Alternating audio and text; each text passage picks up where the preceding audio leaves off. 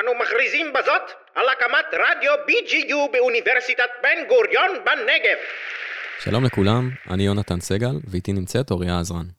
הפודקאסט שלנו יעסוק במפלגות ימין קיצוני פופוליסטיות במדינות האיחוד האירופי, כחלק מהקורס האיחוד האירופי, זהויות, אזרחות ולאומיות של הפרופסור שרון פרדו.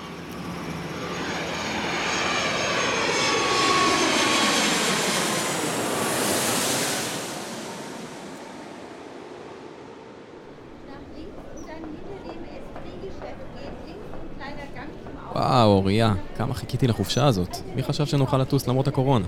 לגמרי, כמה דברים טובים שמעתי על גרמניה. אומרים שהאווירה והסגנון של המקום ממש מיוחדים. אני לא מדמיין, נכון? יש תור למקומיים גרמניים שנראה שכולם בו לבנים, תור למוסלמים ותור לתיירים? את בטוחה שנחתנו במדינה הנכונה? גם אני קצת בשוק.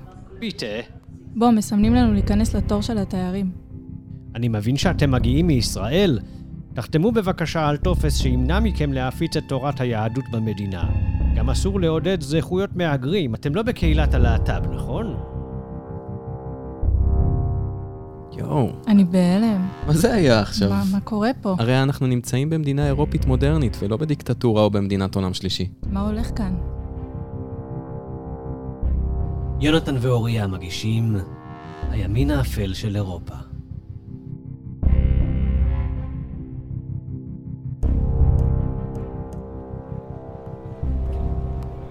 עכשיו שאנחנו כבר כאן, אני נזכר בקורס של פרופסור פרדו.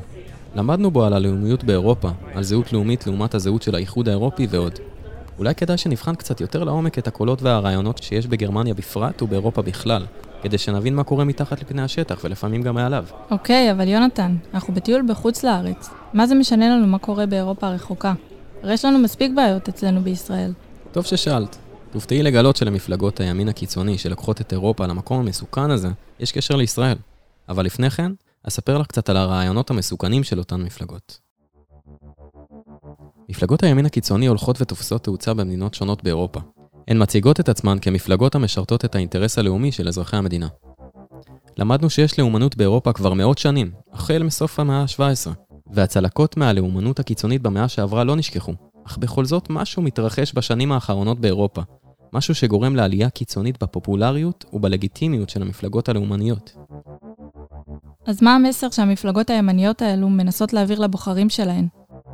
המפלגה תציג את עצמה כמגיעה מתוך העם, בשביל העם, ופעמים רבות היא תצהיר שתדאג לאינטרס האמיתי של מדינת הלאום, שלא כמו האיחוד האירופי, ואותו יציגו כגוף שלא באמת משקיע באזרח הקטן ודואג לו. ניתן להגדיר את המפלגות האלה מפלגות פופוליסטיות, לפי ההגדרה של קס מודה. הוא טוען כי ראייה פופוליסטית מחלקת את החברה לשתי קבוצות מנוגדות. הקבוצה הטהורה של העם והאזרחים למול קבוצות האליטות המושחתות. והאמונה היא שהדמוקרטיה תבטיח את קיום שלטון העם. חוקרים כגון פאפס ומולר הוסיפו וטענו כי למעשה הפופוליזם הוא האנטיתזה לדמוקרטיה חופשית. מכיוון שפופוליסטים מונעים דמוקרטיה חופשית כשהם מדכאים ומגבילים את זכויות האזרחים והמיעוטים. מפלגות הימין הקיצוני באירופה מתאימות להגדרות הפופוליזם לפי החוקרים האלה. לכאורה נשמע שהמסרים של אותן מפלגות, שמבטיחות לדאוג לעם ולאזרחים, הם מסרים חיוביים, שכל אזרח היה רוצה לשמוע מנבחרי הציבור שלו. לא? Lucia Borgonzone will not just win the election, she'll triumph. It depends on you. Hooray for Emilia Romagna. Hooray for democracy. Hooray for freedom. Hooray for the League. מנהיגים בדרך כלל מנסים לפנות לאזרח בגובה העיניים ולהבטיח שידאגו לו באופן אישי. אבל הבעיה היא שהמסרים הנוספים שהמפלגות האלו מעבירות כוללים ערכים של תואר הגזע, עליונות לאומית ושנאת זרים. כאשר הפוליטיקאים מעודדים ערכים כאלו, הם בעצם מכשירים אלימות של פעיליהם, כפי שאנחנו שומעים לעיתים תכופות באמצעי התקשורת על העלייה באנטישמיות, על התנכלויות, אלימות ושנאת זרים במדינות החברות באיחוד האירופי. את מבינה? כאשר נבחרי ציבור מעודדים גזענות, הפעילים שלהם מוציאים אותה לפועל ברחוב. אוריה, את יודעת מה האבסורד? אם נסתכל קצת אחורה, לפני כמה עשרות שנים, כניסה של מפלגה ימנית קיצונית לפרלמנט במדינה אירופית הייתה לא מקובלת ולא ראויה. היום זו מגמה שגרתית. הבנתי. אם אלו התוצאות של הרעיונות העומדים מאחורי המפלגות האלו, נשמע כמו מגמה שחייבים להתייחס אליה ולקחת אותה ברצינות. חייבים לשים לב לתופעות שמתרחשות כאן בחסות מפלגות הימין הקיצוני. אם אנחנו כבר בגרמניה, אספר לך מה קרה ממש לא מזמן. לאחרונה פורסם בחדשות כי הממשלה הגרמנית פירקה פלוגה שלמה בכוחות המיוחדים של הצבא הגרמני. מדובר על יחידת עילית, המובחרים שבמובחרים. הסיבה לפירוק הפלוגה היא חדירת גורמים קיצוניים אסלאמופובים ואנטישמיים. לא רק זאת, אלא שהתארגנה גם קבוצה של שוטרים, עורכי דין, פוליטיקאים ואנשים מכובדים אחרים, שהכינו רשימת אויבים פוליטיים, התחמשו באמצעי לחימה ובתחמושת צבאית, ותכננו לחסל גורמים המגנים על מהגרים ועל פליטים. תראי כמה מסוכנות תופעות כאלה מתחת לפני השטח שלא עוצרים בזמן. ממש מלחיץ ומדאיג. אבל יונתן, עדיין לא הבנתי מה הקשר של מפלגות הימין הקיצוני לישראל. אנסה להסביר. המפלגות האלה דוגלות בגישות נגד הגירה ונגד אסלאם, ובאירופה חושבים שכלל הציבור המוסלמי מסוכן. לפי השקפתן, מדינת ישראל היא חוד החנית במאבק של המערב נגד הטרור ונגד האסלאם הג'יהאדיסטי הגלובלי, ועל כן המפלגות האלו מעריכות את המאבק הישראלי נגד הטרור. אני חושב שהקשרים המצוינים בין ישראל להונגריה זה חלק גדול, זה בגלל הקשרים המצוינים האישיים בינינו. úgy magyarázom, hogy mind a két ország ilyen patrióta. We both understand that the threat of radical Islam is a real one. It could endanger Europe. And by being here at the front line of the battle against radical Islam, in many ways, Israel is defending Europe. ואני מסביר כך שזה קורה בגלל שעל שתי מדינות יש מנהיג פטריוט. És a miniszterelnök úr, a kontinens, ahol ö, mi élünk, Európa, ma szenved a migrációtól és a terrorizmustól. אה, כבוד ראש הממשלה, המקום שאנחנו חיים בו באירופה, אנחנו חווים משבר אה, של הגירה וטרור. A migrációval jutatják be az embereiket Nyugat-Európába. טרוריסטים מנצלים את הדרכים של המהגרים כדי להגיע לאירופה. אנחנו אסירי תודה על כך שהבאת גם את אשתך לביקור הזה.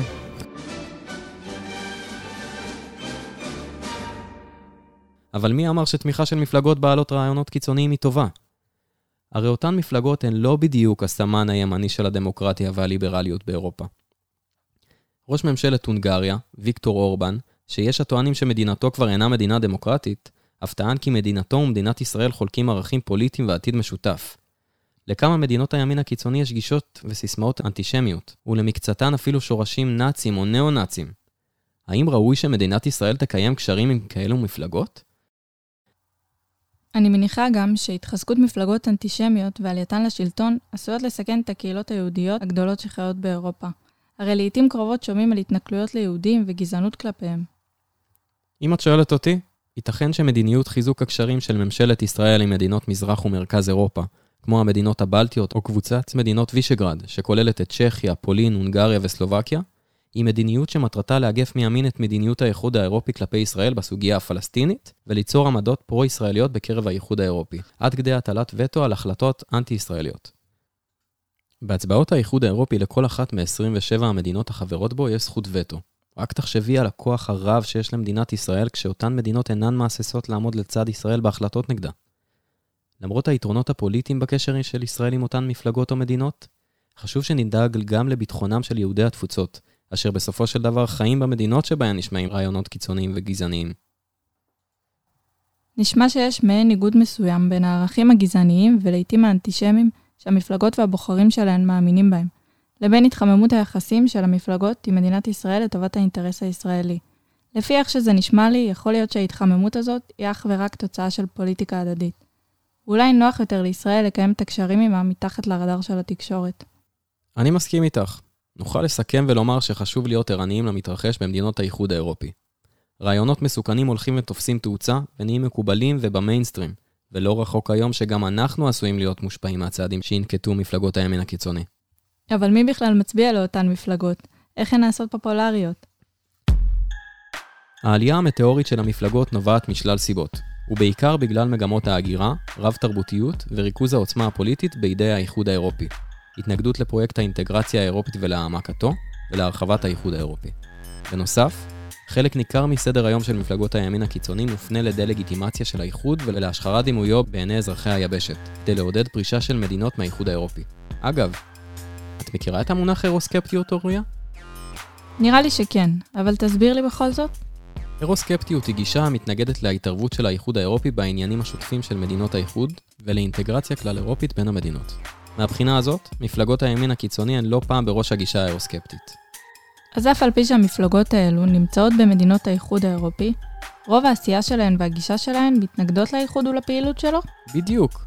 ואם לא די בכך, בכירי האיחוד האירופי טוענים שלהתחזקות הימין הקיצונית יש השלכות של ממש על עתידו של האיחוד האירופי ועל היכולת שלו לצלוח משברים עתידיים. יכול להיות שהאיחוד האירופי הולך ונהיה פחות מאוחד לפי איך שהדברים נראים. אני אתן לך דוגמה. בבחירות שנערכו במאי 2019 במדינות אירופה, אחוזי ההצבעה למפלגות הימין הקיצוני הגיעו אף ליותר מ-49% בהונגריה, כמעט 26% באוסטריה, ואחוזי הצבעה לא קטנים גם במדינות אירופיות נוספות. זאת אומרת, שיש מדינות באירופה, שיש בהן חברי פרלמנט ואפילו נשיאים או ראשי ממשלה, שהם ראשי מפלגה שנחשבת ימנית קיצונית או אירוסקפטית.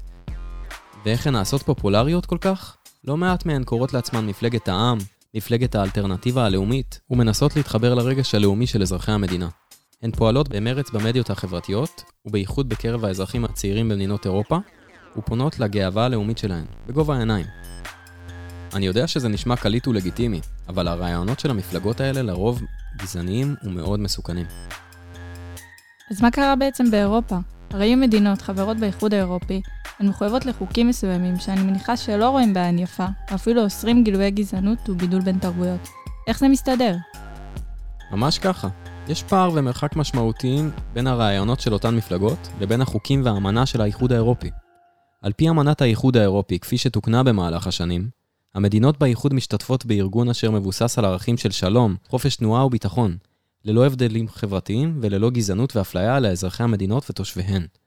לעומת האיחוד האירופי, הערכים של מפלגות הימין הקיצוני והסיסמאות שחוזרות על עצמן בתעמולה שלהן, הם בדרך כלל כאלו המחזקים שנאת זרים ומהגרים, עליונות הלאום על פני כל מי שאינו בן הלאום, ומדובר על החלשת האיחוד האירופי והתנגדות לערכיו.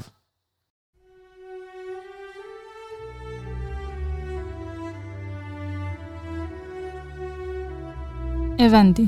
מצד אחד, האיחוד האירופי מכוון לתהליך של טשטוש הלאומיות באירופה. ומנגד, כפי שתיארת, נראה שדווקא הולכת וצומחת באירופה מגמה הפוכה של מפלגות השואפות להתרחק מהאיחוד. להתבדל מכלל המדינות ולהדיר את הלאום שלהם על כל השאר. לא רק שמפלגות הימין סולדות מהאיחוד האירופי, אלא שהמהות שלהן בחלקה היא אירוסקפטית. המפלגות מחזקות מונחים ורעיונות שאירופה ניסתה לשכוח ולגנות באופן רשמי ומוצהר במשך עשרות שנים, של עליונות וטוהר הגזע, שנאת זרים, עליונות לאומנית. אבל נראה שהרעיונות האלו נשארו והתחזקו כל הזמן מתחת לפני השטח.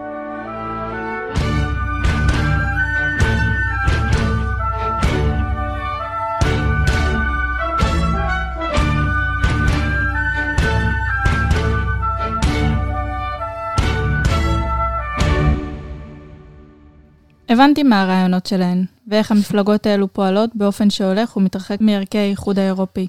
אבל יונתן, משהו השתנה במציאות האירופית שמביא לתמיכה באותן מפלגות? שאלה טובה. בניסיון להבין מדוע הפופולריות של מפלגות הימין פורחת כל כך בשנים האחרונות, כדאי להביא בחשבון שלוש תופעות שמשפיעות על הלך הרוח ועל הרגש במדינות אירופה. התופעה הראשונה היא הגירה. גלי מהגרים ששיאם היה בקיץ 2015 הגיעו מהמזרח התיכון ומאפריקה למדינות אירופה. ההגירה הייתה אחד המוקדים העיקריים במצע מפלגות הימין הקיצוני-פופוליסטי. מפלגות הימין הקיצוני ניצלו את החשש לביטחון הכלכלי והאישי, והן ביססו מסע פרסום נגד קליטת מהגרים, במיוחד ממדינות מוסלמיות. אז מפלגות הימין מנצלות את הפחד ואת החשש מקליטת המהגרים והפליטים הזרים שהגיעו למדינות שלהם? הן משתמשות בחששות של האזרחים ומציגות את עצמן כמגנות על ערכי הליברליזם, לעומת הקהילות המוסלמיות האנטי-ליברליות, למרות שבכנות, כמעט שום דבר במפלגות האלו הוא ליברלי. אוקיי, אז גלי ההגירה הם הגורם שהעלה את הפופולריות של אותן מפלגות. יש עוד גורמים? התופעה השנייה היא המיתון הכלכלי. האיחוד האירופי ותהליכי הגלובליזציה לא בהכרח שיפרו את המצב הכלכלי של כלל אזרחי אירופה. יש כאלו אשר לא השתלבו ולא זכו להשתתף בהתפתחות הכלכלית האירופית. את הרגש של האזרחים שנשארו מאחור, מפלגות הימין מנסות לנצל. התופעה השלישית שהביאה לעליית המפלגות היא הרב-תרבותיות. במשך עשרות שנים, המעבר החופשי בין המדינות, ההגירה החופשית, התפתחות הטכנולוגיה ועוד, גרמו לרב-תרבותיות במדינות אירופה. ערכים ורעיונות מודרניים ליברליים הפכו לחלק מההתקדמות הלגיטימית. העמקת פרויקט האינטגרציה האירופית והתרחבותו של האיחוד האירופי למזרח אירופה השיגו הישגים רבים, אבל נראה שלא כולם מרוצים מההתקדמות הזו, ויש כאלו אשר מעדיפים זמנים מסורתיים יותר. האירופים שאינם תומכים בליברליות המודרנית ידחקו אל השוליים הפוליטיים, ונוצרה אצלם טינה כלפי הממסד או כלפי האליטות. חשוב לציין שהצלחת הברקזיט, היפרדות בריטניה מהאיחוד האירופי, הייתה מנוע דחיפה למפלגות הימין הקיצוני. המפלגות לוקחות דוגמה מהבריטים לעצמאות ללא צורך באיחוד האירופי, ורעיון האירוסקפטיות פופולרי בקרב קהל הבוחרים שלהן.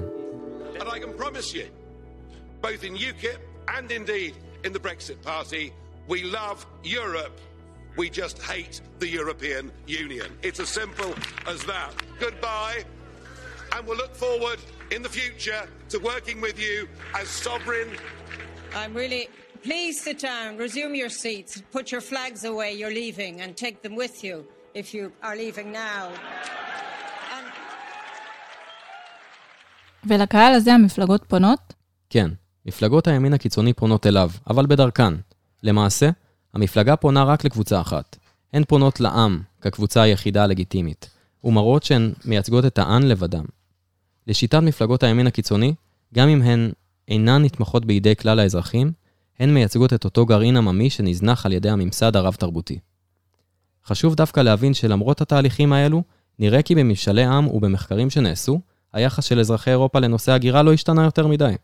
בעזרת האינטרנט והמדיות החברתיות, מפלגות הימין הצליחו ליצור פחד בקרב האזרחים במדינות, ולתת להם תחושה שהמהגרים והפליטים מתכוונים להשתלט על כל מה שמוכר ונהוג במדינה. ובמצב הזה, רק המפלגה הזאת תהיה המגן הלאומי נגד פלישת הזרים שיחריבו וימחקו את כל מה שמוכר וידוע במדינה. תגיד, יונתן, אתה יכול לספר לי על מפלגה אחת מהימין הקיצוני? בטח. אני אתחיל בהולנד. אולי אני אפילו אצליח להפתיע אותך שבמדינה הכל כך אהובה על הישראלים, לא הכל ליברלי וחופשי כמו שחשבנו. המפלגה הראשונה שאתאר היא מפלגת ה-FVD, Forum for Democracy. מפלגה קונסרבטיבית, ימנית פופוליסטית, אירוסקפטית.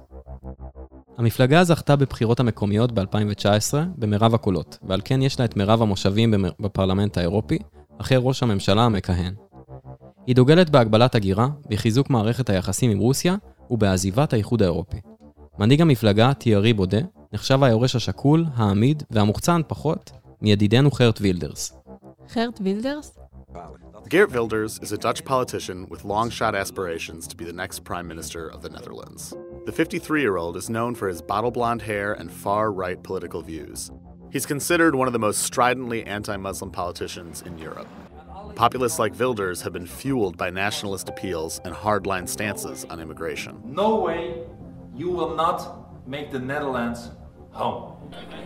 He has called Islam a totalitarian ideology, not a religion and compared the Quran to Mein Kampf. That Islam is dressed up as a religion, but actually is a totalitarian ideology. He bickered against mosques, headscarves, and migrants, and openly called Moroccans scum. There is a lot of Moroccan scum in Holland who makes the streets unsafe. הקטע לקוח מראיון של חרט וילדרס בניו יורק טיימס. כמו שראינו בסרט על אודותיו בקורס, חרט וילדרס הוא מנהיג המפלגה למען הצדק, ה-PVV, וידוע באמירותיו השנויות במחלוקת, למשל כאשר השווה את הקוראן לספרו של היטלר, מיין קאמפף.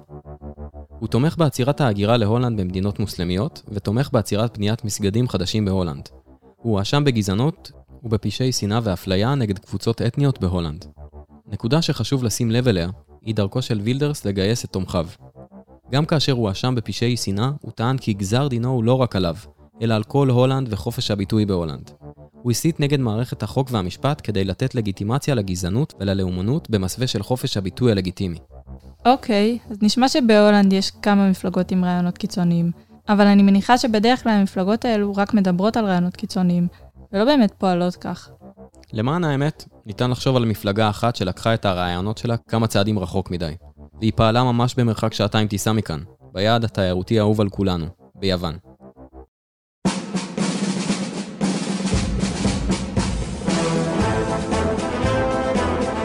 ביוון פעלה מפלגת השחר הזהוב, מפלגה ניאו-נאצית וגזענית, אשר תפסה תאוצה ביוון עד שהוצא מחוץ לחוק והוגדרה ארגון פשע.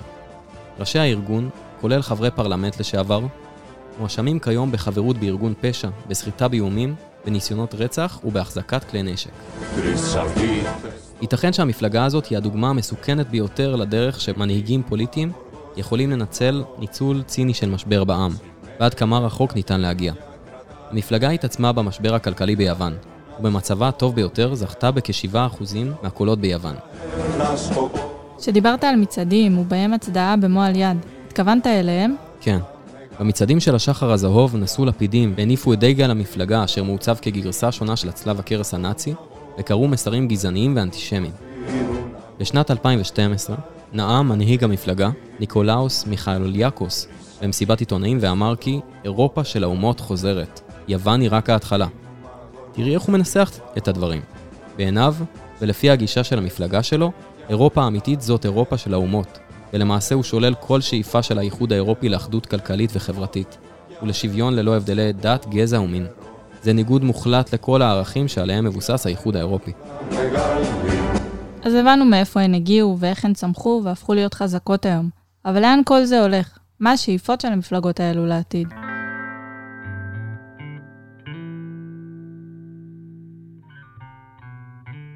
למעשה, מפלגות הימין הקיצוני באירופה פועלות בכל מדינה בעצמה, אך גם נפגשות זו עם זו ושואפות להוביל את אירופה לכיוון האידיאולוגי שלהן. מפלגות הימין הקיצוני מעלות שאלה של זהות לאומית, מי שייך למדינה ומי לא שייך, וגורמות למתח בהגדרת הקבוצה. כל מי שאינו מתאים להגדרת הקבוצה הוא במקרה הטוב זר, ובמקרה הרע טרוריסט פוטנציאלי ויש לגרשו. יותר מזה, המפלגות טוענות כי יש מדדים לאזרחות במדינה, וכי צריך להשיב את המדינות לעבר, למדינות הלאום המקוריות. ומה לגבי האיחוד האירופי? הרי הזכרת שהמפלגות האלו רוצות לגרום לפרישה של המדינות שלהם מהאיחוד, לא? יש פה שתי גישות סותרות. מצד אחד, מפלגות הימין הקיצוני שואבות השראה מבריטניה, וטוענות כי הן היו רוצות לעשות מעין ברקזיט מקומי משלהן, בשביל להתנתק מהאיחוד האירופי שהן מציגות אותו כגוף מנצל, אשר לא באמת דואג לאזרחי מדינתן. הן רוצות לפרק את האיחוד האירופי. מצד שני, דווקא למפלגות הימין הקיצוני, יש יתרון בקיום האיחוד האירופי ובחברות בו. הן יכולות להתחבר זו לזו, לנצל את אחוז ההצבעה הנמוך יחסית בהצבעות הפרלמנט האירופי, ולנצל משאבים כספיים לטובתן. בעצם, כל עוד המדינה היא חלק מהאיחוד האירופי, וציבור הבוחרים שלה מאוכזב ואינו מסופק מהאינטגרציה האירופית, מפלגת הימין הפופוליסטית יכולה להציע חלופה שתעניק להם יותר מהמצב הקיים. המפלגות האלו משתמשות באויב בדמות האיחוד האירופי כדי להתחזק. במצע של רוב מפלגות הימין הקיצוני תראי אירוסקפטיות, סלידה ובוז לאיחוד האירופי. אבל אני לא בטוח שהמפלגות היו יכולות להתקיים אם לא היה להן את האויב הסמלי בדמות האיחוד. הבנתי. אז בעצם האיחוד האירופי הוא פלטפורמה טובה בשביל המפלגות האלו. הוא מתפקד כגוף שהכי קל להם לשנוא.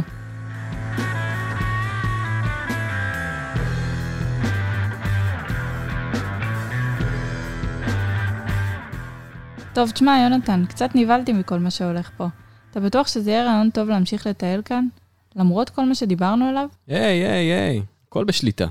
אמנם הבנו שהתופעה הזאת קיימת באירופה, הימין הקיצוני הולך ומתחזק, ובחלק מהמדינות אף מתפקד בעמדות מפתח שלטוניות. אבל גישתן של מפלגות הימין הקיצוני עוד איננה רווחת בכל מדינות האיחוד. עוד לא מאוחר מדי. האיחוד האירופי והעולם צריכים לפקוח עין ולהבין את המגמות באירופה, ואם צריך, עליהם לפעול בשביל למנוע מאותן מפלגות ימין קיצוני לקחת את אירופה למקומות המסוכנים, שמהם יהיה קשה לחזור אחורה. גם אצלנו בישראל, במציאות של משבר מתמשך, חשוב שנהיה עם אצבע על הדופק ונבחין איזה כוחות פוליטיים עלולים לצמוח במציאות שכזו ולא להקל בהם ראש. אולי בהזדמנות זו גם כדאי שנשים לב מי המדינות הידידות של מדינת ישראל, ובאיזה צד של המתרס אנחנו רוצים להיות.